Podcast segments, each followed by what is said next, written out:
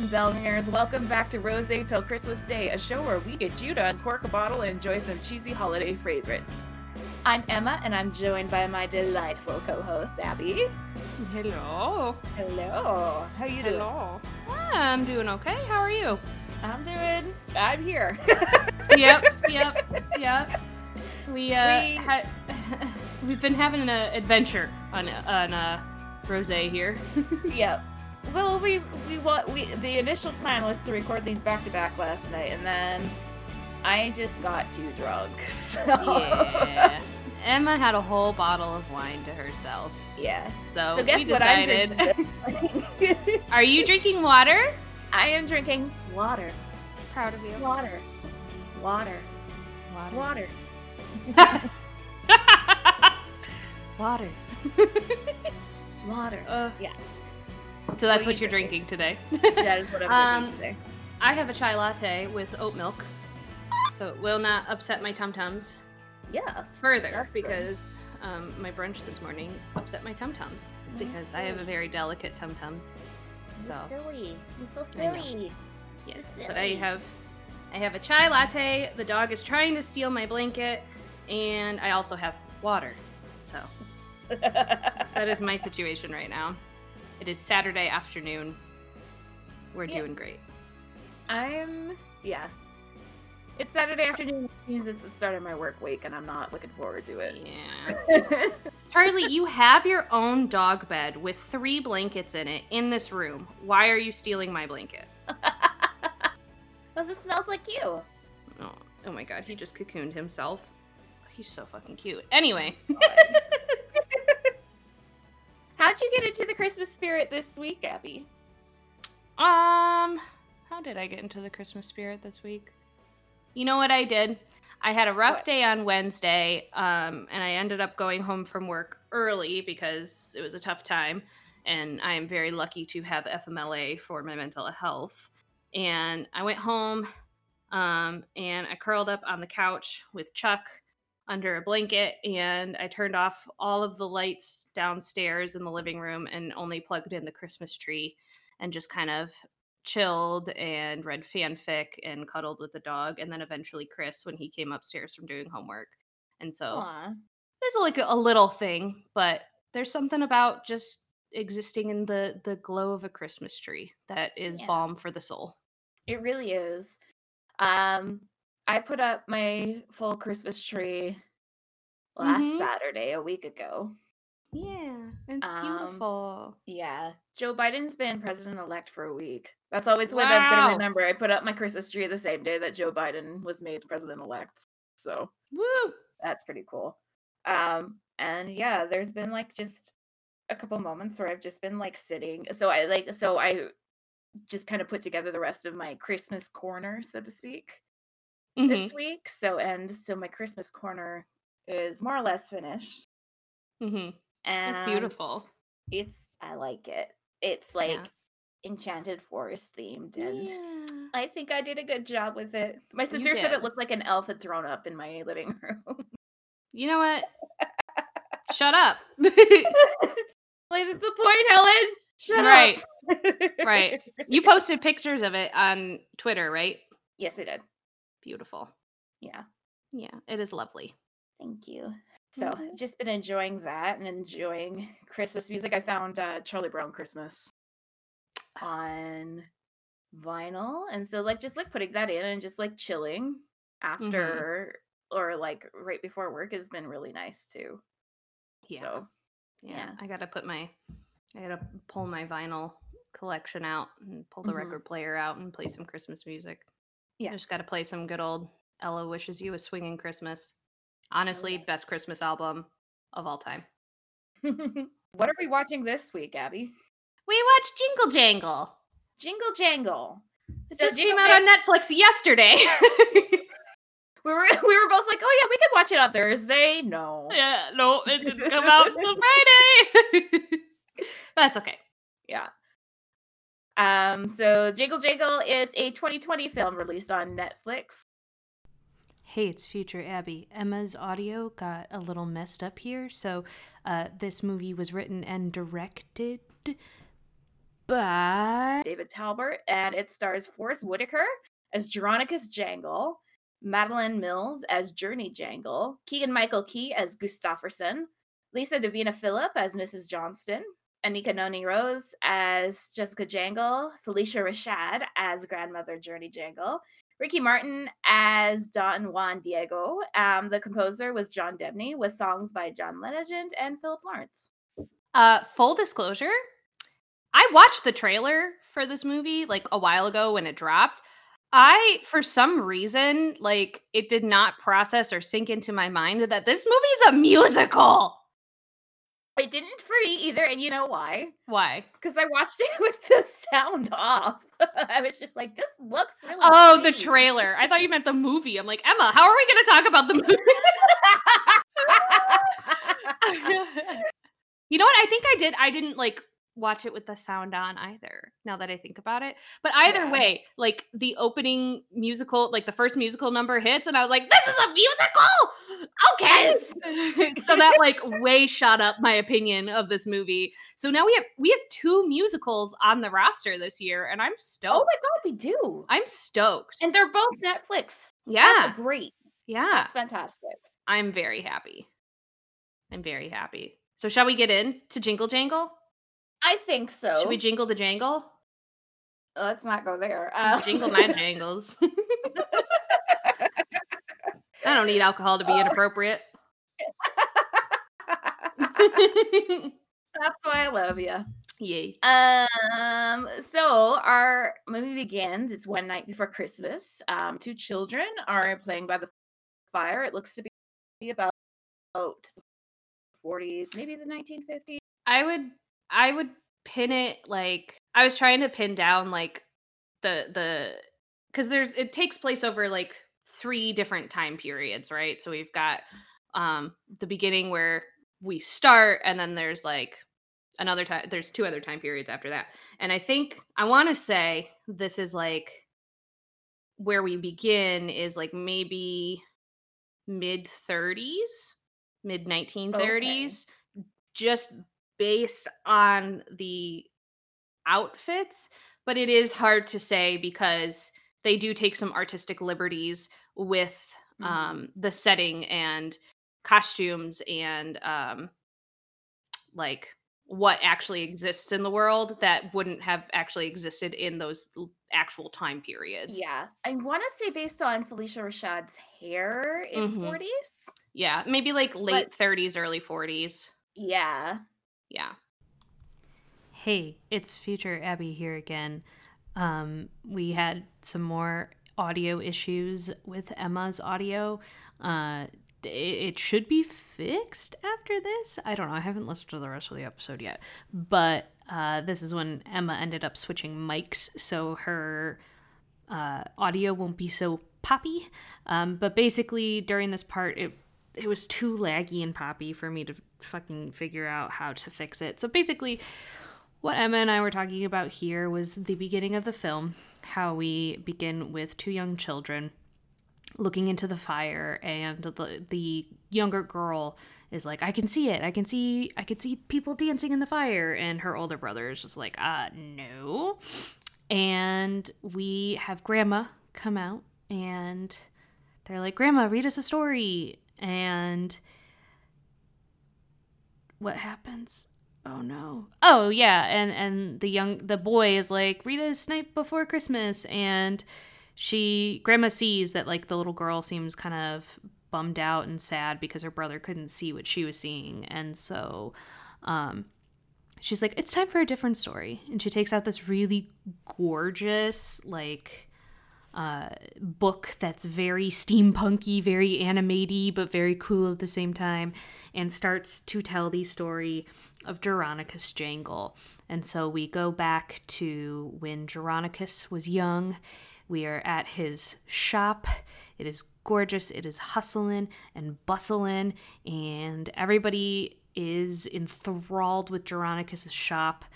And people are buying stuff left and right. And Jeronicus is there with his wife and his daughter, Jessica. And basically what happens is Jeronicus gets a package. And this is going to be the thing that sets them apart from all of the rest. This is going to be the number one invention. And Jeronicus opens it, and we it is a beautiful song and dance, which we'll talk about in a hot second. And he uses it to make this toy. This toy, like, like, I don't know, matador. I think he is a matador. Um, come to life. And he puts it in, and it's Ricky Martin.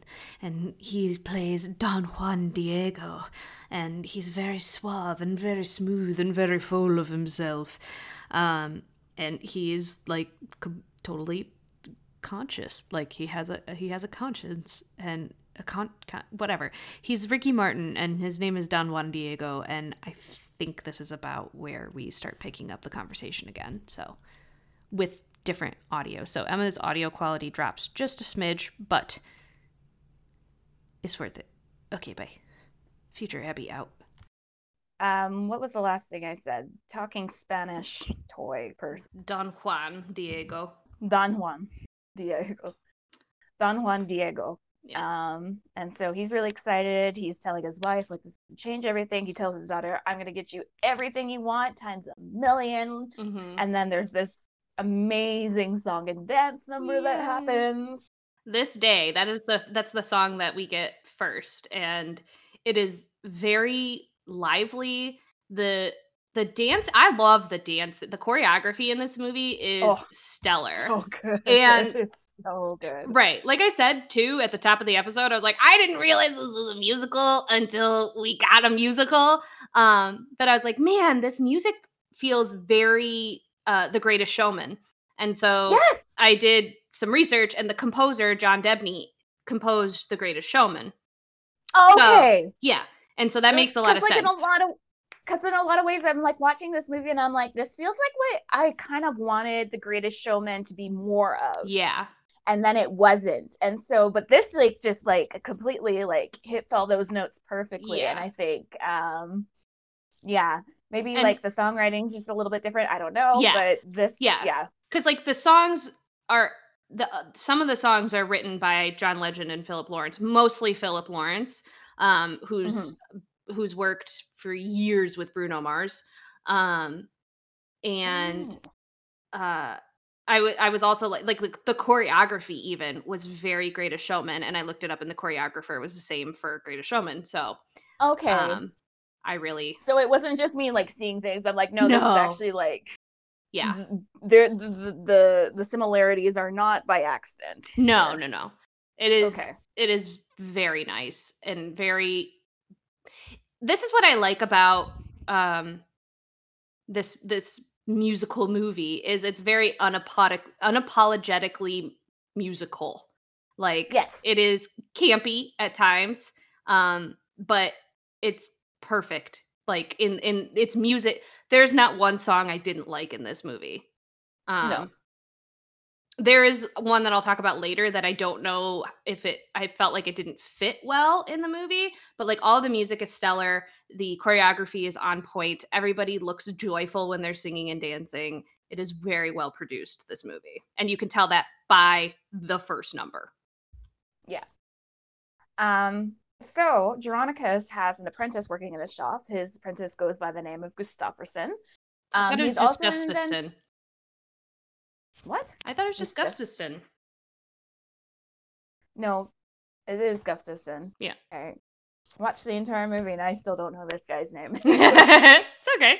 Uh, he has an apprentice, Gustaferson, working under him. Um, so Gustaferson's also an inventor, but he's like not anywhere near to Jeronicus's level, and you know you can kind of tell like he's not feeling great about that. Mm-hmm. Um, um, so he ends up going up to the shop background, and he meets Don Juan Diego. Mm-hmm. And Don Juan Diego doesn't want to be sold as a toy. No, he just wants to do his thing. He's one and in so a million. Convinced...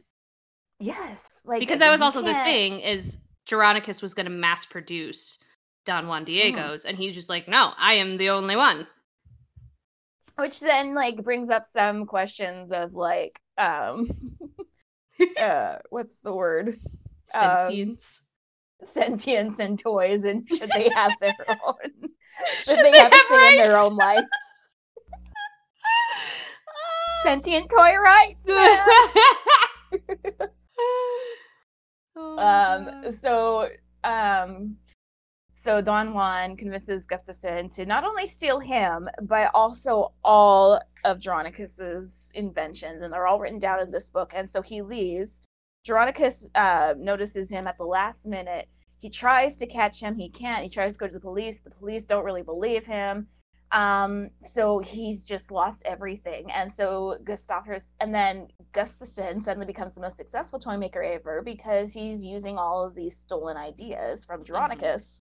And so then people stop going to Jeronicus's toy store and business starts failing. And you know what? He's trying to invent still, but like the betrayal has like hurt him so much that he's kind of lost whatever spark there is. Mm-hmm. And then unfortunately, he also comes down with a case of dead wife. Yep.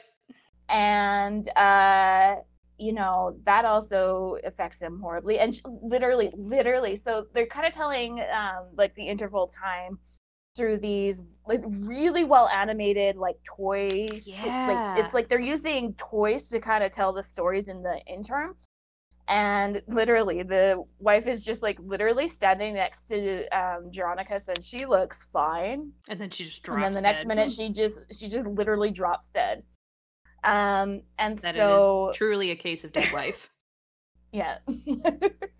um. So he still raises Jessica, but... They used to be very, very close, but, like, the pain of of losing... everything to Gustaferson to begin with, and then also losing his wife, he struggles to be a single father because, like, a lot of a lot of the story revolves around um, Jeronicus not only losing his faith in himself, but his faith in people in general. Um, mm-hmm. Because, like, he did see Gustaferson as a genuine apprentice, um, mm-hmm. and like where it's implied to at the beginning of the movie to look like he Gustaferson is very underappreciated. Because he's mm-hmm. trying to make his own invention, the twirly whirly, and it keeps getting fucked up. And he's just like, Jeronicus, please, for the love of God, help me out with this. And Jeronicus, is, this is when he's getting his big invention. So he's excited and he's like, later, later, we'll do this later. Um, mm-hmm. And that's a big reason why, like, Gustaferson is tricked by Don Juan Diego, a fucking toy. Um, because Don Juan Diego plays on his insecurities of, like, he doesn't actually care. You're never going to be as great as him. You and Don Juan Diego would take uh, offense to you using the term stealing. He calls it borrowing indefinitely, which borrow indefinitely is the name of the song. Um, so we yes. get a lovely number with uh, the delicious voice of Ricky Martin. Yeah. But yeah, so a lot of it is Jeronicus losing faith in himself and then faith in other people. And that sours his relationship with Jessica and completely yeah. pushes her away. And she's just like, fine, then I'll leave. That's that's how it works with toxic parents. Yeah. Mm-hmm. That's just how you do. Cause adult children of emotionally go. immature parents. That's a book. Da, da, da, da, da. People should read that book if they have emotionally immature parents. Oh my God. um, so t- a significant amount of time has passed. So the toy store is now a pawn shop. Um, so, and then we see that Jeronicus um, still owns the place. He's still selling out of it. He still kind of tinkers in the back, but he doesn't really do anything with it. Um, mm-hmm. And, like, it's clear that it's a pawn shop. No refunds is something you see in the window. And all no over, nothing. All the time. No nothing. He doesn't, like, he's he's just barely making ends meet, and you kind of get the vibe from that. Um, it's just crap everywhere. Um, he has a new little apprentice slash helper who helps take care of the shop with him. His uh, his name's Edison. He's like ten years old. Mm-hmm. He's a cutie patootie. He's not. He's so cute. He's very shy and very clumsy, mm-hmm. but he very just nerdy. thinks the world. Yeah, he just thinks the world of Jeronicus because. Heard, he's heard the stories of what Jeronicus used to be, and so mm-hmm. in some ways he still believes in him, but Jeronicus doesn't really pay him any mind. Um, that's something I really like about this movie is, like, and we'll we'll see later when we get into, like, Journey coming coming into the story more, but, like, the kids, like, I mean, this is always, like, the the the theme of Christmas movies surrounding children is like the children carry the belief and the adults mm-hmm. have lost it. But like, it's kind of cool to see like these two young kids being like, no, I believe in you and the person that you actually are. Um, and that you still have that magic inside of you, because like, that is also a huge thing. It is like Jeronicus could see these like magical equations, and like some of them are like legitimate like physics and math things, but then mm. it's like the square root of impossible or or like the, you know, whatever else the some of the weird things are. Um, but like he can see it, Jessica can see it, and then we find out later that Journey can see it. Um, but I just I like that the two kids carry this belief for him um, until mm-hmm. he's able to carry it for himself. Yeah. Um, there's also a mail lady who likes to stop by a lot. Her name is Missus Johnston. And Miz Johnston. She makes it, Miz Johnston, sorry. Miz Johnston. And Miz Johnston makes it very clear oh. that uh, she wants, she wants that jangle. Jeronicus. Yep, she wants to jingle that jangle. um, and Jeronicus just is like a complete wall. She's He gives nothing in return. He's almost like a little like taken aback by all of her mm-hmm. like very forward.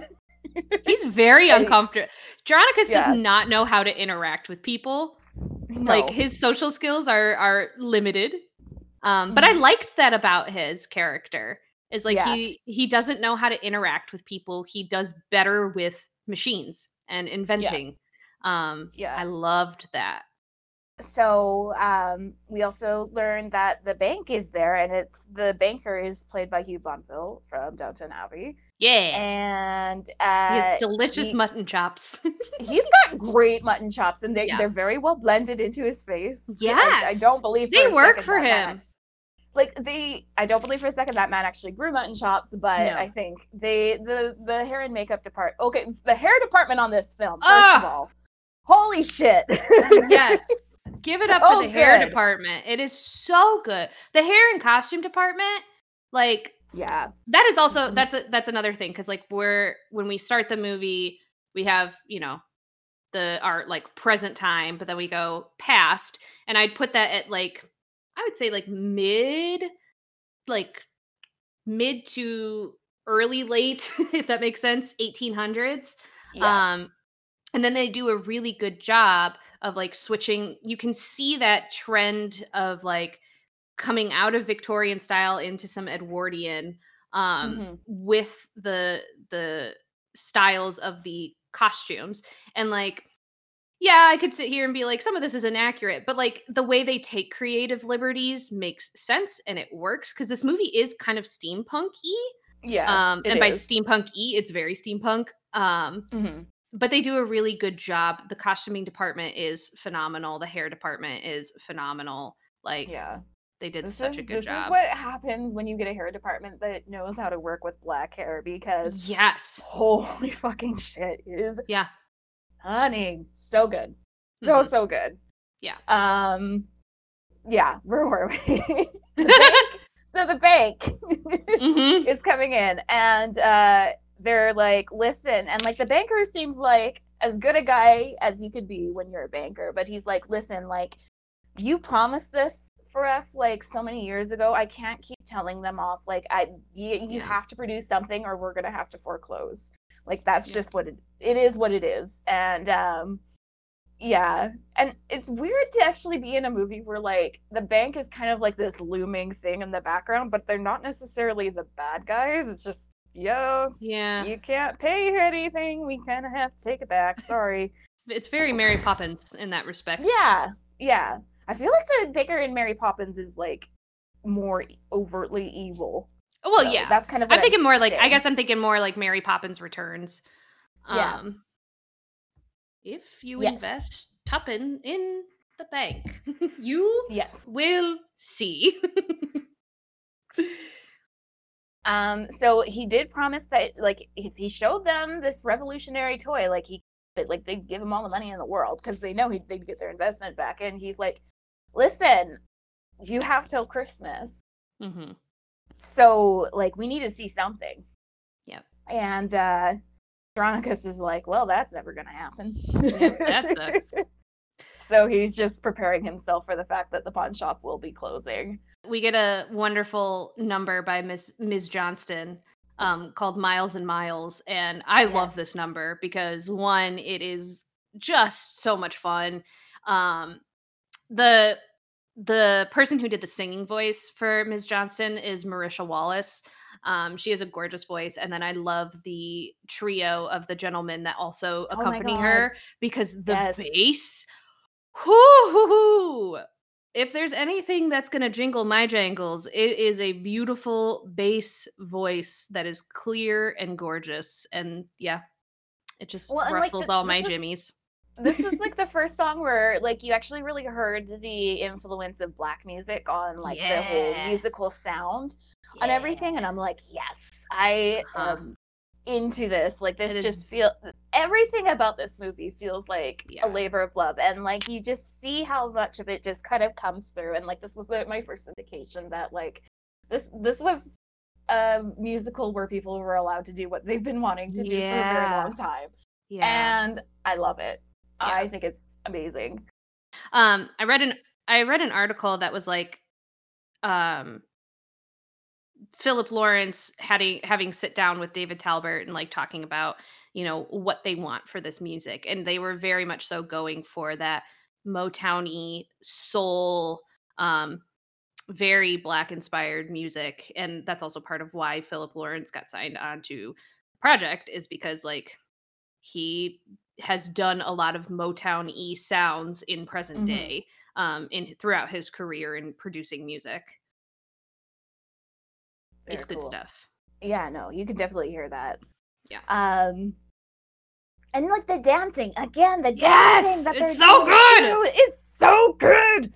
Anyways, um, so we zoom over to Jessica. Um, Jessica has fully grown now, and she has her own daughter. Her daughter is named Journey. Jessica was fine. Like if like they were estranged. Like Jessica mm-hmm. and Jeronicus are estranged, but she was fine for Journey to meet Jeronicus, so long as Jeronicus requested to meet Journey. Um, and so she supposedly gets a letter from Jeronicus saying, like, hey, I'm ready to make amends. I would like to meet my granddaughter in person. And Jessica's just like, okay, because of she has very similar talents to her grandfather. She can see the equations and all of that. She's an inventor in her own right. And Jessica's like, yep, you can go see your grandfather. Yeah. It was actually Journey who sent the letter. Oh, so yeah. she's playing her mom. Okay, yeah, yeah, uh-huh. yeah. She plays them both. She plays. Yeah. She ends up playing them both. Yeah. So Journey goes and meets with Jeronicus, and Jeronicus can barely stand being around her. He's like, who are you, small child? I guess we're related. Okay. And he like doesn't even invite her into the house. At first, he's like, you'll figure it out. She's like, it's the middle of winter. What? She's like, I am twelve. Like, I'm staying with you. Okay. And so she mm-hmm. just, she's really good. She just kind of like persists and kind of oh, gets yeah. her way with him in the end, which is just very adorable. Um, similar, which is just very Journey, and one of the reasons why I absolutely love her as the protagonist. Mm-hmm. She's oh, she amazing. is she is so persistent. And like she is so she's such a strong belief system, and I adore mm-hmm. that about her. Um, like when she sings her little song, "Not the Only One," that's the first one we get of just Journey, of "Not the Only One," of like, I can't just, this can't just be me. Like I can see all these magical things and I can do all of this inventing. Um, and that's why I want to see my grandfather and stuff like that. My mom doesn't invent anymore, probably because it's too painful for her to do so. But um, yeah, Journey has a very strong conviction in the goodness yes. of others, and I adore that in any character. So. She's also like, if she sets her mind on something, it's just gonna happen. Oh yeah, like, oh yeah. Journey doesn't, Journey doesn't know barriers. She's just like, no, oh, we're doing fuck this. You. But come on. Yeah, I break down barriers. Yeah, I love her. Yeah. Can we talk about the egg? I okay. I'm like, I'm looking at this note and I'm like, I didn't put that there. So there's just, just an egg. I just did. I just thought it was fucking funny. Because he buys one egg and he's yes. like, I don't have any food. I, I bought an egg. We could split it. It was like, because I'm like, are you fucking crazy? Like, okay, so one, if y'all, for the most part, our listeners come from Star Wars Twitter. Um, so there's already been so much egg discourse. And so the fact that and just an egg in general gets brought to the attention in this movie made me laugh. But also just the way it was, because like Journey meets Jeronicus out on like in the streets because like he's buying stuff from local stalls, and he like is going up to a food one, and like all he buys is one singular egg. And then, like you said, offers to share with her. I'm assuming it's a hard-boiled egg. Maybe. Um, but, like... You could fry it up and, like, split it in half, too. And then they both yeah. get a little bit... Yeah, but, like, he, he specifically buys one egg. And when she when he's, like, uh, offering her food, he's like, can I interest you in egg? In an egg in this trying time? Ah. Oh my gosh. Um, so we also see what Gustaferson has been up to all this mm-hmm. time, and he's still a very successful toy maker. Um, but uh, the book ran out. Book ran out. So he has to try and and like the okay the intro music for Gustaferson. Ah! Magic like, Man bro- G. It is uh, so Magic Man good. G- It was like until we got to like one of the last songs at the end, I was like, this this is the showstopper. This like mm-hmm. there are a lot of like villain songs that are like the cream of the crop, but I think this might be oh, like yeah. this new top of the pile anything. I did and... not know that Keegan-Michael Key could sing like that. That's him? That's him. Oh. Like obviously, obviously, there's going to be there's some auto-tune very... and stuff like that, but like, yeah, that's his voice, and he did a fucking phenomenal job. He ate that shit up. This was oh, a perfect yeah. role for Keegan-Michael Key. Yeah, no, this is him just having the time of his life, just being yes. completely ridiculous, and yes. I really enjoyed it. Yes. But anyway, so he's trying to get like the um, twirly whirly going again, but. He still hasn't figured it out because he's never actually learned anything. He's just been copying Jeronicus. Right. So he has no idea what to do. So he tries to sell it, and he ends up injuring quite a few people. and, and those people so, are his investors. yeah. So, uh... uh brain, no worky. Um... So uh, he's just very frustrated. Don Juan's not really being helpful. Don Juan's like an abusive asshole, really. Oh, yeah. Oh, yeah. And that's the thing that kills me is, like, he's getting manipulated by a fucking toy. And has been for, like, t- like ten, fifteen years. Yeah. It's a toy really voiced by Ricky Martin. Like...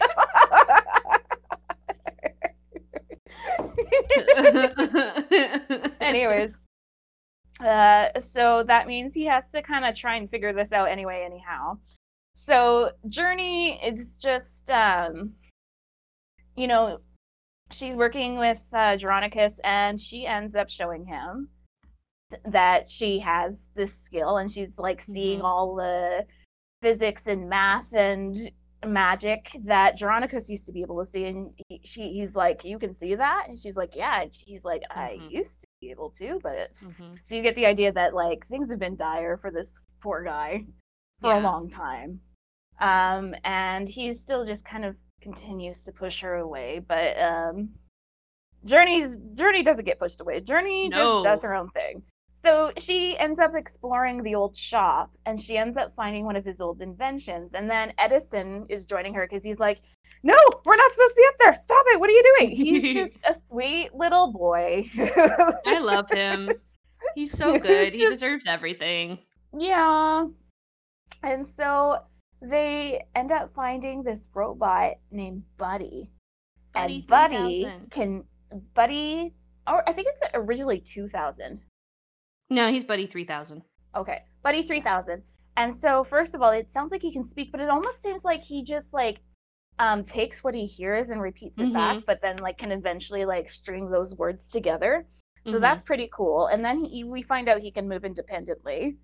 That's uh-huh. pretty cool. And then we find out he can fly. Yeah. yeah. Which is pretty cool in and of itself.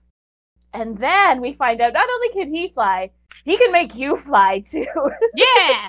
So Journey is like, holy shit, yeah, I can fly. This is this is a totally normal thing. And Edison is like, this is really weird. I don't like this. And he's like, he's like holding on to things, and she's like, Edison, just let go. And so they're having the time of life. But Gustaferson sees them. He's been mm-hmm. spying on the shop, and he finally sees it, and he's like, oh my god, like there is something there.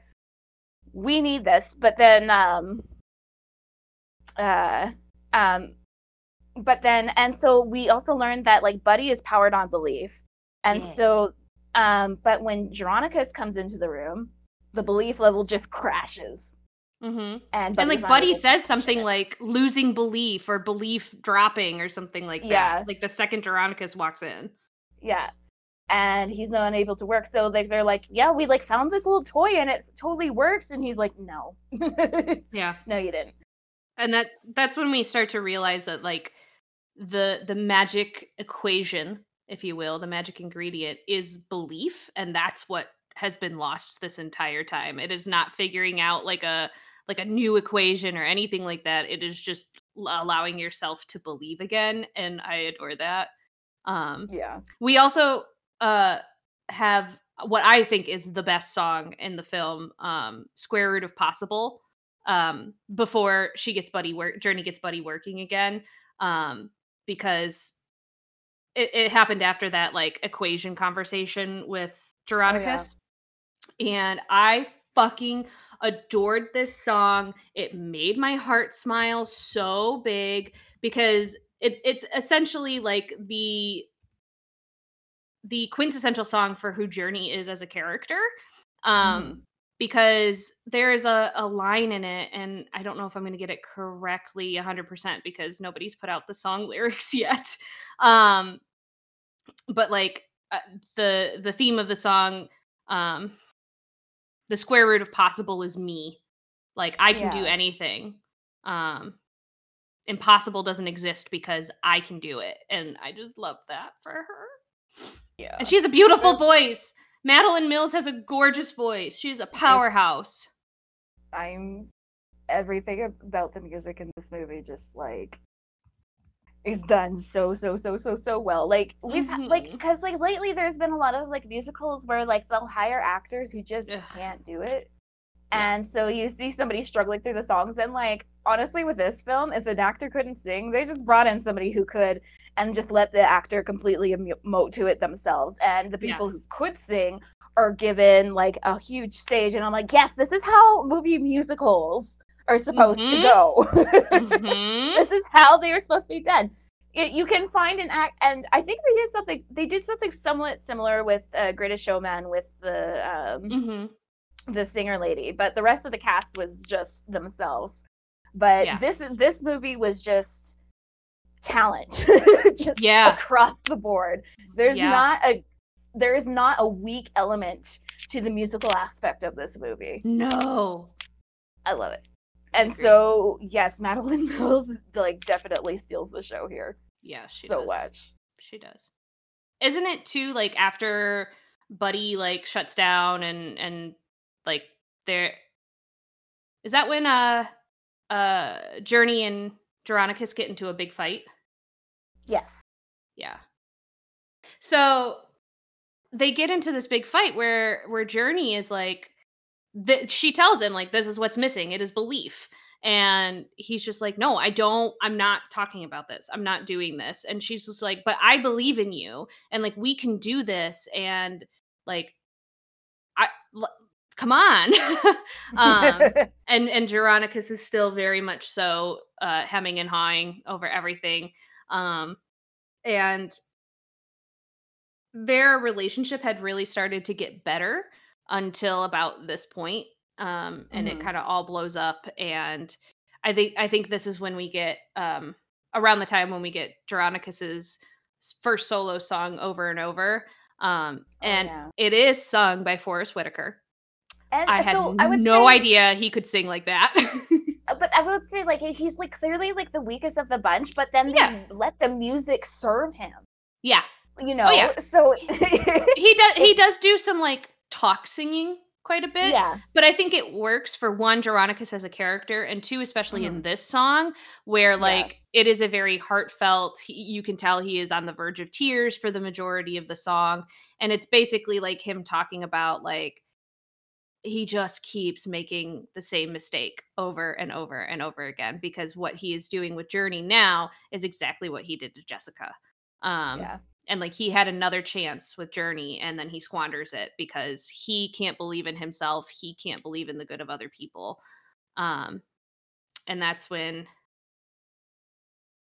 that's when uh, Journey goes out and is like sitting outside in the dark in an alley because she's, you know, frustrated and upset and needs to feel her feels. Um, mm-hmm. And then Keegan-Michael Key comes and is kind of creepy. I don't like this scene. Because, like, he's like, it's very, it feels very much so like um, in Willy Wonka or Charlie and the Chocolate Factory. Oh, with, and um, um, with the creepy with, guy who kind of comes and whispers in their ear. What is his name? I can't remember. Uh, Charlie and the Chocolate. But he's he's the he's he's the um he's the rival to Willy Wonka, right? Mm-hmm. What is yeah. his name? Slugworth.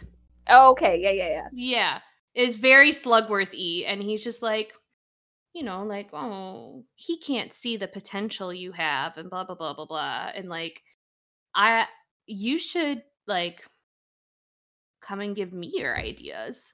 Uh, because I see you for the inventor you are. And Journey's like, fuck you, man. Like, I see right through you. Who do you Journey, think you are? Journey, Journey is too emotionally healthy for you to be playing with this. Journey is so emotionally right healthy. Oh my God. Yes. And she's like, I'm fucking tired of dealing with these emotionally immature adults. Like, get the fuck out of my way. Um. So she basically is just like, nah, fuck you. So. Yeah. What they have to end up, what Gustaferson has to end up doing is like sneaking in and stealing Buddy. Mm-hmm. Um, and they, he manages to get him onto the back of Missus Miz Johnston's mail truck. So mm-hmm. she, because she just got a mail truck, you guys. She did. It was very fancy. Be, she can't drive it. Late uh, nineteenth century. She can't drive it for shit. Because it's new technology. Yep. But she's like, no, I totally got this. Totally yeah. got this. And she's I like, I only almost hit over. I only hit one person today. And like, she's trying to also use her mail truck to flirt with Jeronicus, who she keeps calling Jerry. Yes. And like, this is something that keeps driving Jeronicus nuts is like, nobody's actually calling him by his real name. Like, yeah. Miz Johnston calls him Jerry. Jerry. Um, Journey calls him Grandpa Jay. Um, which I think is really cute. Yeah. But yeah, Miz Johnston is like, look at my new mail truck. Like, oh, oh, oh, oh, it's so pretty. Drunk Jerry, do you want to love me? Please love me. I have a big red car. Mm-hmm. Oh, at some point, I for- we forgot to mention this, but at some point, like, um, Jeronicus and Journey start a snowball fight. And it's oh, really, yes. it's really it's, sweet. And then like the entire town gets in on it and it's adorable. And the kids are dancing and they're dancing so yes. well.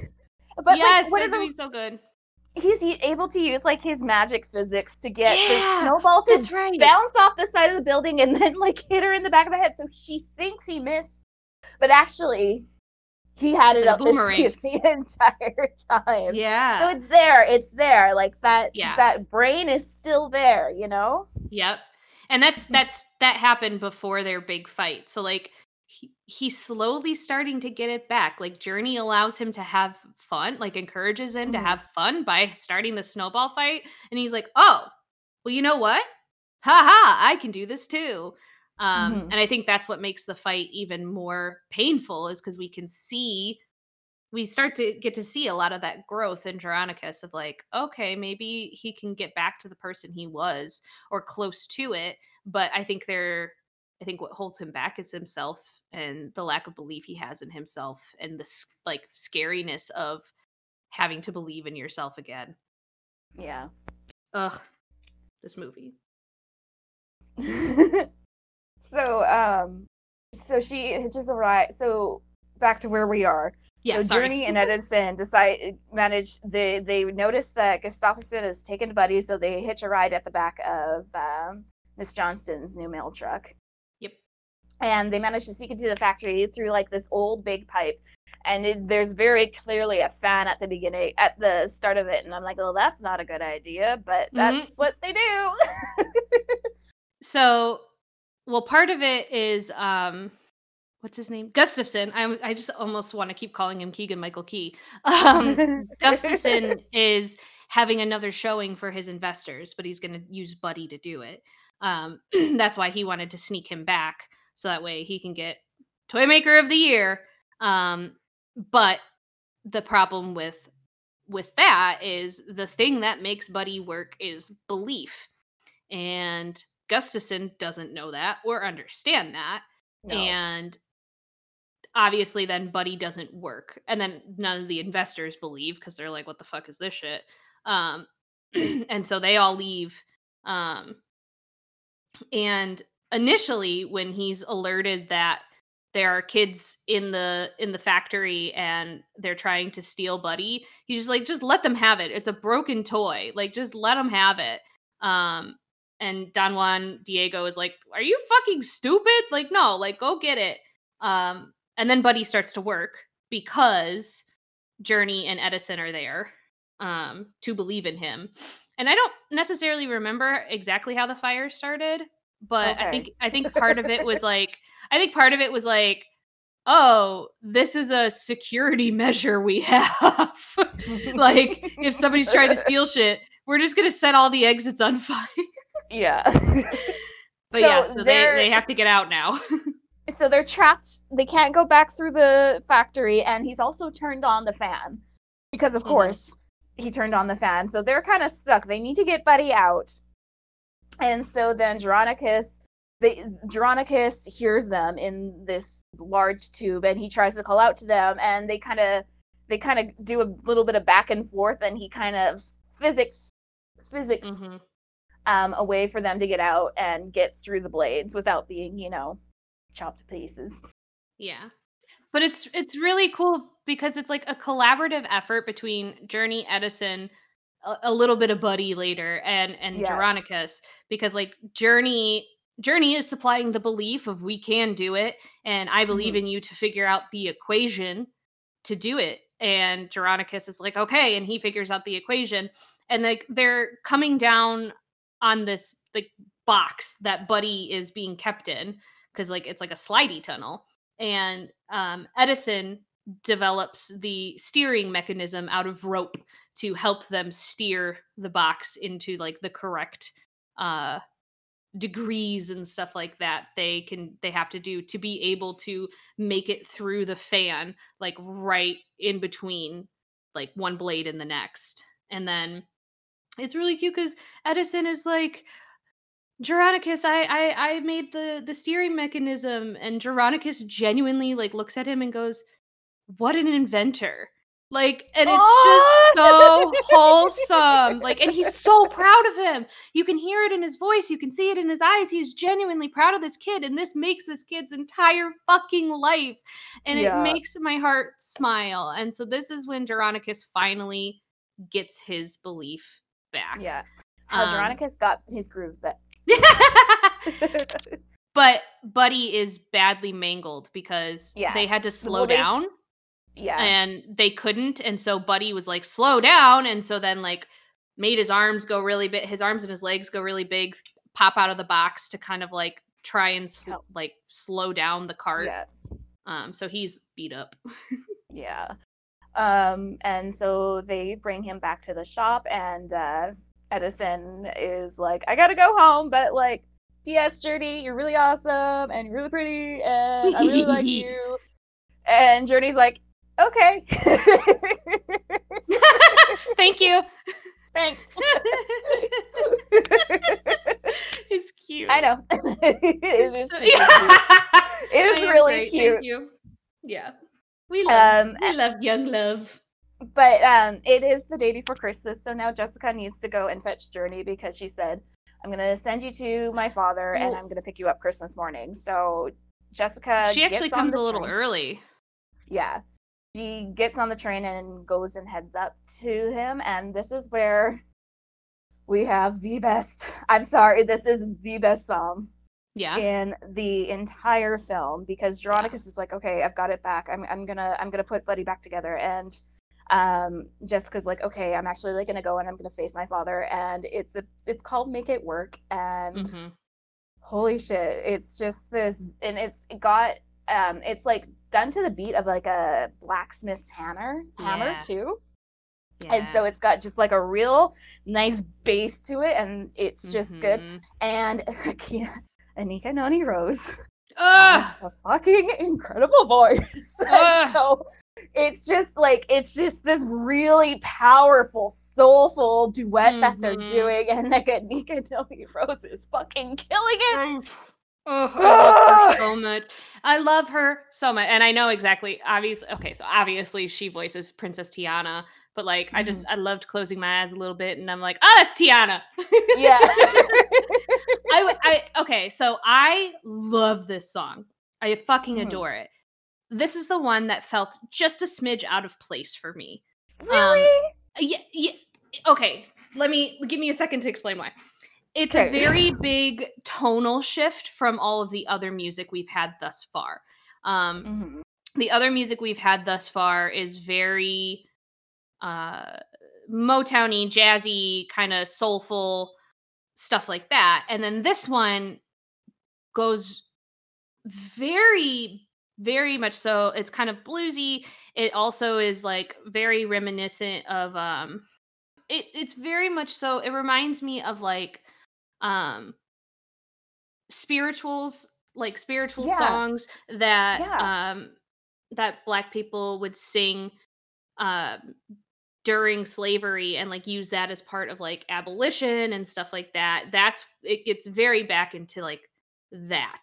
Um, and I think, I think it, I, you know what, the more I'm talking about it, it works. It does work in the context yeah. of the film. Because you know um, what, you know what, if they hadn't, if they hadn't had previous songs that had drawn from different, um, very African-American based um, musical styles, this yeah. song would not have worked. But because they had shown already shown that they were pulling from a variety of styles, pulling from this sort of style yeah. allows it to work. And also because these two are kind of pushing through one of the most painful parts mm-hmm. of their lives, the fact that they're yeah. going to come together and make it work again is makes the stylistic choice work. Yeah. You know what? I changed my mind. It Yeah. It made it work. I think it was just it was it was a big tonal shift though from the other yeah. from the other music that we've had thus far, but now that we're, you know, talking it out and processing, like it earns that. It earns yeah. that tonal shift. It felt um it reminded me a lot of like uh the music from Hadestown. Um and okay. I loved that. Um so I you know what? Yes. Okay. I changed okay. my mind. I love this song. I, I always loved this song. When I first heard, even when I first heard it, I was like, I adore this song, but it feels a little feels a little weird. But now that we've talked about it, it makes perfect sense, and I love it. Yeah, yeah. Um. So yeah, and they reconnect, and they work on Buddy together, and they get him to work again. Mm-hmm. And it's just, and you can see like this is like a big moment for both of them. Like they're willing to reconnect, and they're willing to work together yeah. again. What what I like with this. with this reunion too is like um what ends up being able to be the catalyst for um mending this relationship is Jeronicus. All he had all he had to say was I'm sorry. Yeah. Like that is all Jessica wanted. Um because that is what gets Jessica to stay. And like he shows her that he wrote her hundreds of letters but like never sent them because like he didn't know like how she would react. He didn't want to hurt her further. He didn't know if she even wanted him in his life and stuff like that. And he has this very heartfelt line where he was just like, um, it was in a letter that he was going to send to Jessica of like, you know, I, I've always been the greatest inventor of all time, but I wish I could have been the greatest father. And it's like, huh! Pain. um, And so that's when Jessica forgives him and they are going to work on Buddy together to get him working again. And then Journey comes downstairs. It's Christmas morning and she sees her grandfather not only working on Buddy, but he's working on Buddy with his daughter, her mother, and it's just a really wonderful moment. Mm-hmm. It's just, it feels like generational wounds are being healed. Oh, it's a yeah. good Christmas morning. Yeah. It's really beautiful. It's so beautiful. I well, okay, so when I was looking at, uh, when I saw them, like, get out of the uh, Gustaferson's uh, toy store, I just, like, quickly looked at the time left on uh, the film. I'm like, oh, we are nowhere near the end of the film. Yeah, we still got stuff to go. Yeah. And so Gustaferson chose that. Uh, so how do we get to Gustaferson trying to frame him? Does the banker show up first? No, um, the okay. police show up with Gustaferson and, like, yell for Jeronicus and ruins the very tender moment of yeah. of Jeronicus, Jessica, and Journey being all together.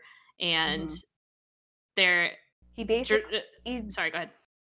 Well, so basically Gustaferson's there and he's like, I have the plans. You stole Buddy from me. This is my thing. You're going to take him out. So what ends up happening is, like, there's no way it's it would be a he said she said in terms of, like, no, that's mm-hmm. that is my work, um because, you know, like, they didn't have patents back then.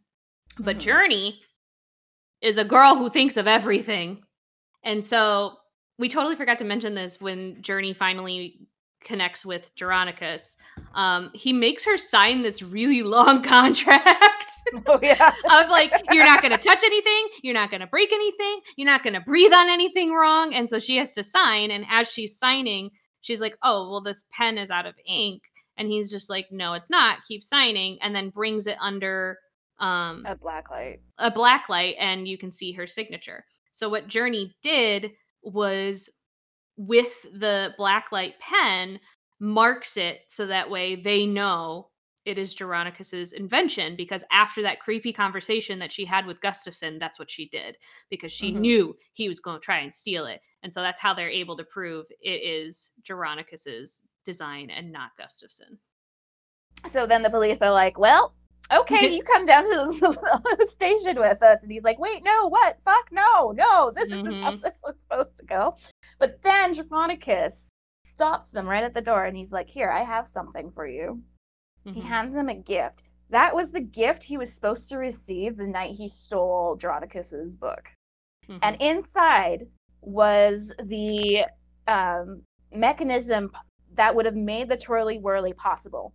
Mm-hmm. And Jeronicus looked at him and said, I would have given this to you. You would have, like, I would, like, I wanted you to be my apprentice, and I wanted you to learn. Mm-hmm. And so, and, you like, just you just really, it, you just had to be patient. And, like, oh, like, the hubris of that moment where you're like, oh. And, like, Gustaferson is, is in tears. Like, he, yeah. and, and you can tell just by, Just by the journey that not haha journey the journey yeah. that Keegan-Michael's Michael Key's face goes on, that, like, oh, I fucked up. Like, yeah, I have no reason to resent Jeronicus anymore. It is entirely my bad. And just yeah. kind of goes and is like, yeah, okay, um, this is my punishment. Yeah, okay. But don't they, they also they also uh, Jeronicus turns off Don Juan for good. Um, oh yeah, of course Don Juan, like, had to come, and Don Juan's like, I've got this, I, I own everything. And Jeronicus just looks at him and is like, I'm retinkering with you. Yeah. Clearly, yep, because he's going to try to manip- thing didn't quite work. Yeah, yeah. He's going to try and manipulate manipulate Jeronicus like he did with Gustaferson, and he's like, nah, nah. So you're done. Bye. Yeah, and so. The happiness of this moment causes everybody to believe, and Buddy's there, so Buddy can start flying, and then everybody else starts to fly. Mm-hmm. And who should show up at that moment but the banker, being like, I have mm-hmm. to take, oh, no, wait, oh my God, is that your toy? Is that it? Is that what I've been waiting thirty years for? And they're like, yep, he's like, you can take all the money you want. This is fine. This yeah, is great. Yeah. You're good. That was the thing that fucking killed me, was he's just like, the bank will give you whatever money you want for the rest of your life. And I'm like, what? Since when are banks the good guy? um, I I loved the way they animated the, fl- not animated, um, that they did the visual effect for the flying. Cause like they could have yeah. made it like really like zippy kind of flying, like zoom, I can fly and stuff like that. But it felt no. very Mary Poppins. Um, yeah. When they take, when they uh, start to fly during I Love to Laugh, um, as well as like Peter Pan kind of flying, um, where it's very slow. Um, But it's very intentional, and I just I liked that decision to make the flying look like that instead it, of like actually, I'm zipping through a, the room. It's a good reflection of how the film wants you to feel. Like you're yeah. not gonna be like, wee, you're like, oh my god, like this mm-hmm. is this is just lovely and wonderful, and like I feel like the flying kind of reflects that back a lot. Yeah. Where yeah, feels so, very let's go fly a kite. yeah. And so, store. So Jeronicus is able to start inventing again. The family heals, like they're together again. Mm-hmm. And uh, Jerry finally starts showing interest in Missus Johnston. And yeah. that was her whole thing. Was like trying to get him to see that it's okay to move on. And, yeah, because yeah. she's and, also and, a widow. Yes, she is. Um. And like, has she been a little too much for the in the movie? Yeah. Yes. But um, her point, her you know, the point of her part of her character is like helping him see like you can love again. It's okay. You're not letting go of your wife, um, mm-hmm. but you are allowing yourself to feel happiness. Um, yeah. And I love it because he she tried to kiss him earlier in the film with mistletoe, and so then he brings it out again. And is like, you know, I kind of forgot how this works. I think like you put it over somebody else's head, and you, and then he gives her a little little smooch on the cheek, and like she's just like sitting there with her eyes closed, and he's like, Miss Johnston, are you okay? And then she just starts like singing like part of her song from earlier in the movie again because she's just like, the girlfriend gets so turned on from a kiss on the cheek. It's like a fucking Jane Austen novel. um but yeah the the family was all re- reunited, and that's how like um the Jeronicus angle of the story ends. And then we find out that um grandmother who's been speaking to her grandchildren is like, that's Journey. That is Journey. So Journey has lived a long and full life, and she's finally ready to share that with her grandchildren.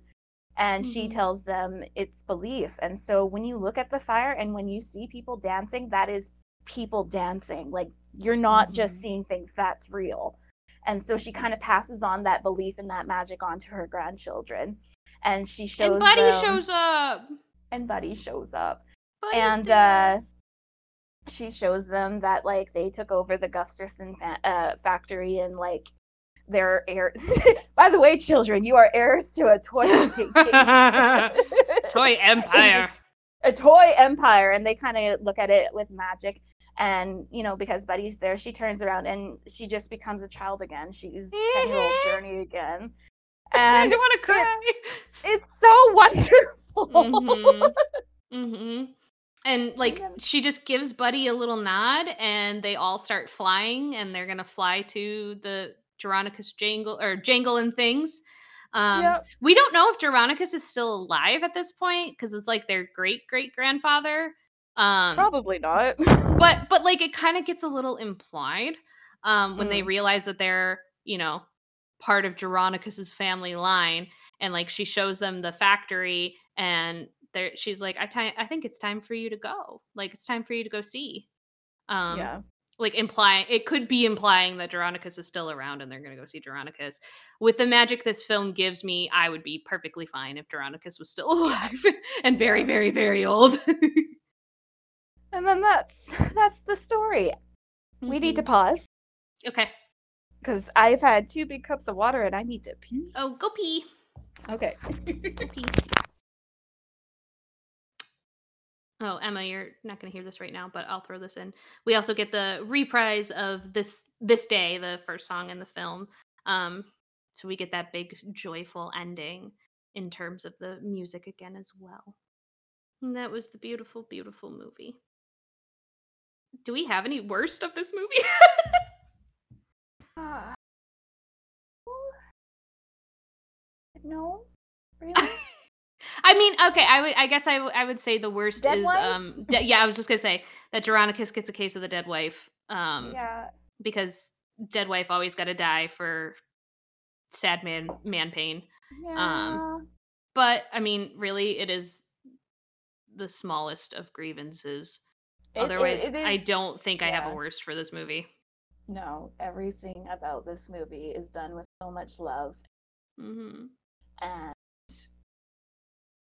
There's yeah like you're like it's it's it's it's a good thing that dead wife is the worst at this movie, yeah um, so that speaks especially compared to the, to the the the two movies we reviewed for our previous episode. This was definitely a huge breath of fresh air. Yes. Oh this God. Was the balm to the soul that we needed from the pain that was Holiday. Oh.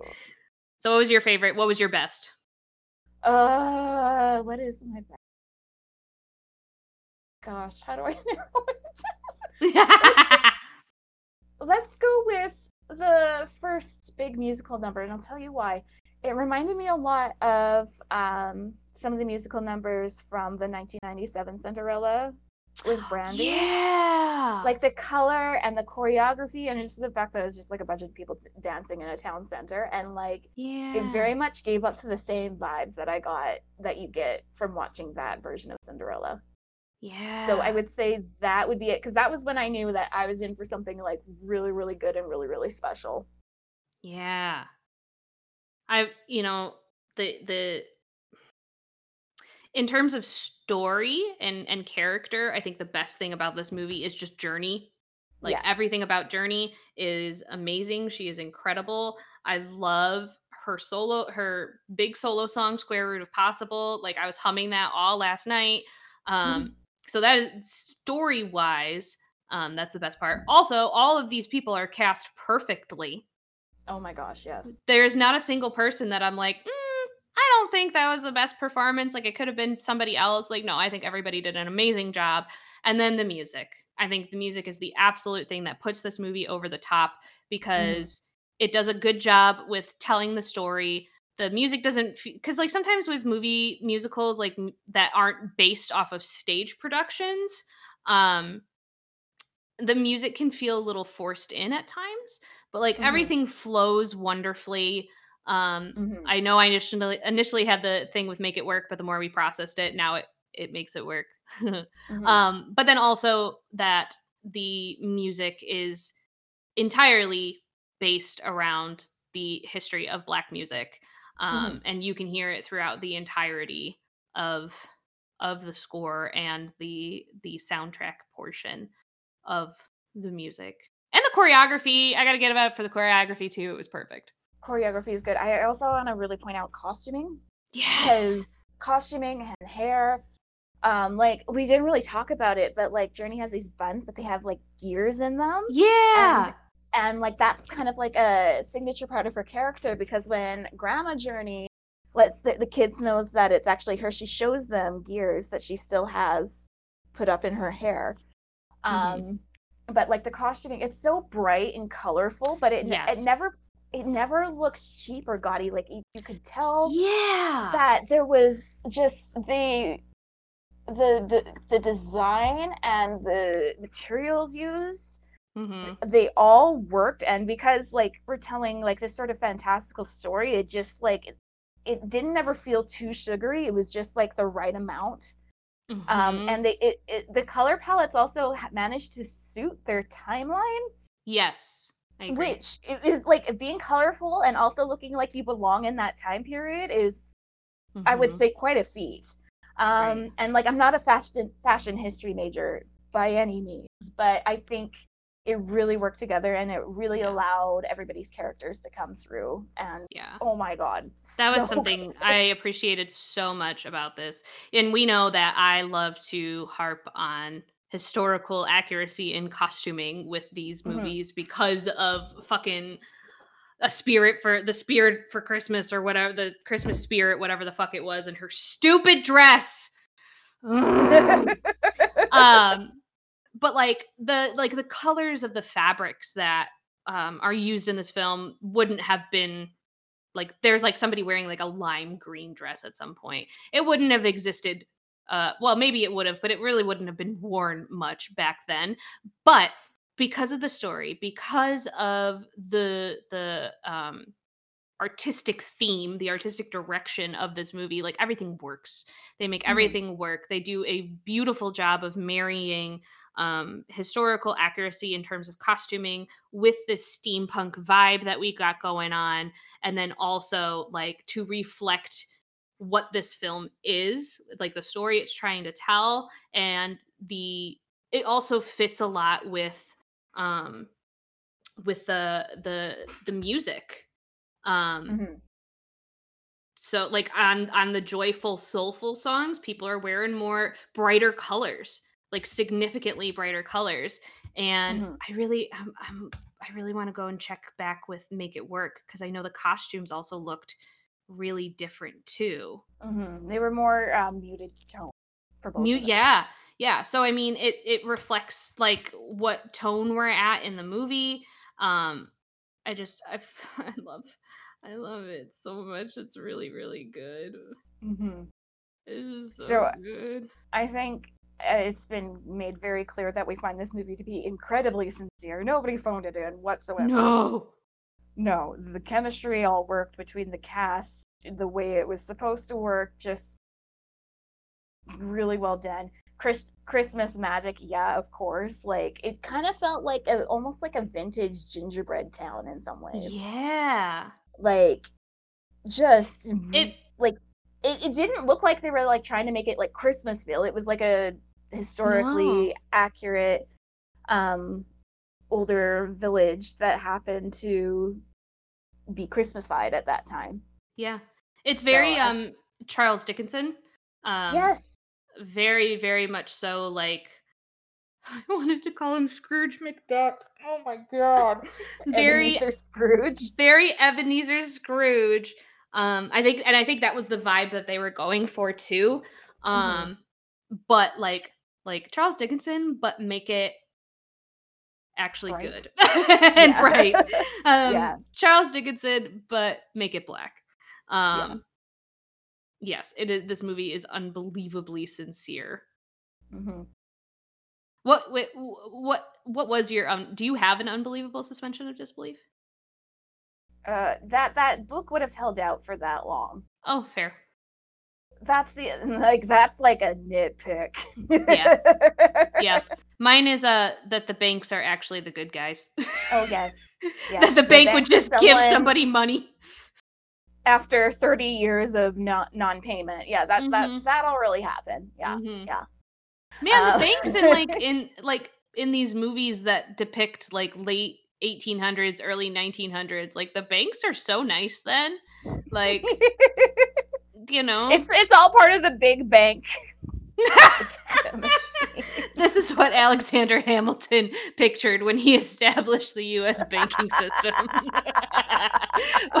Was Dick Van Dyke in an old man costume flying oh around, as well as Hugh Bonneville with amazing mutton chops, um, promising all the money in the bank to a man who's thirty years in debt.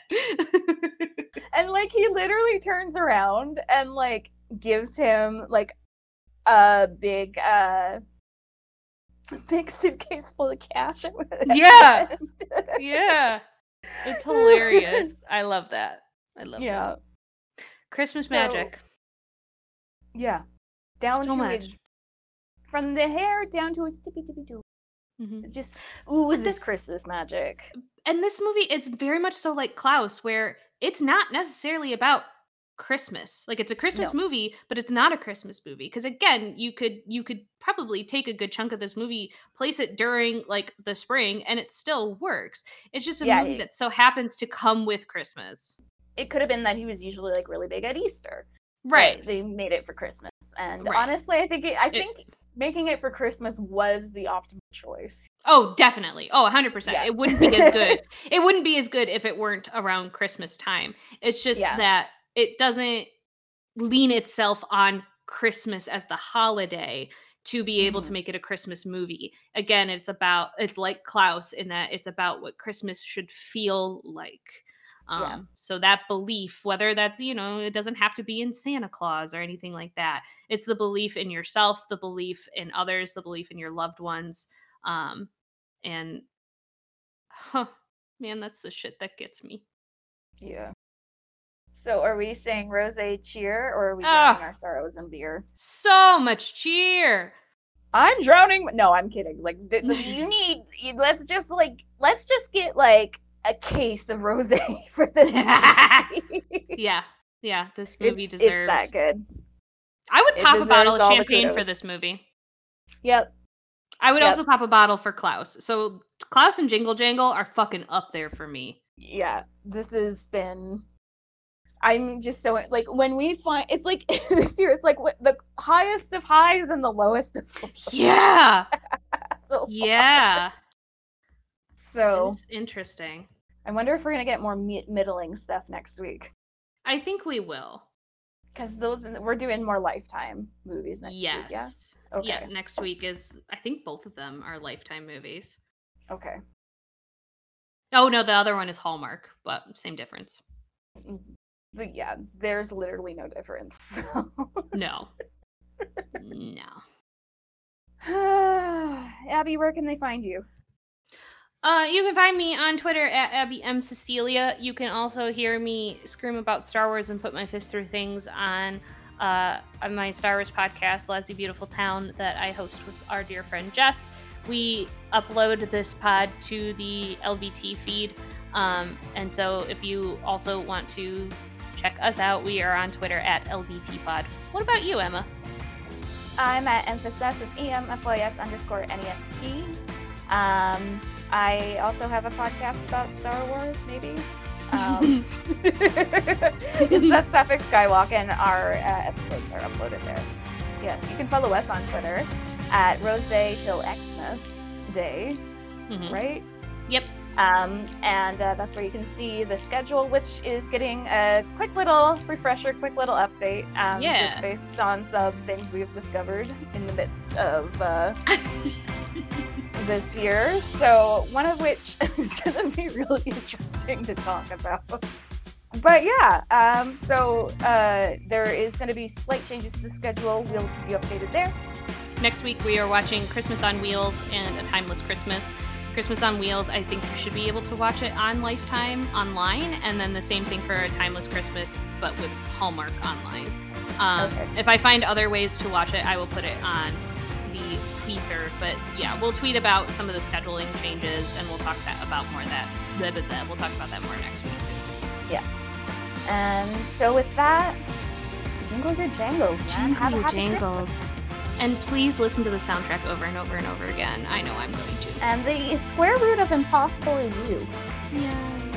You can do anything.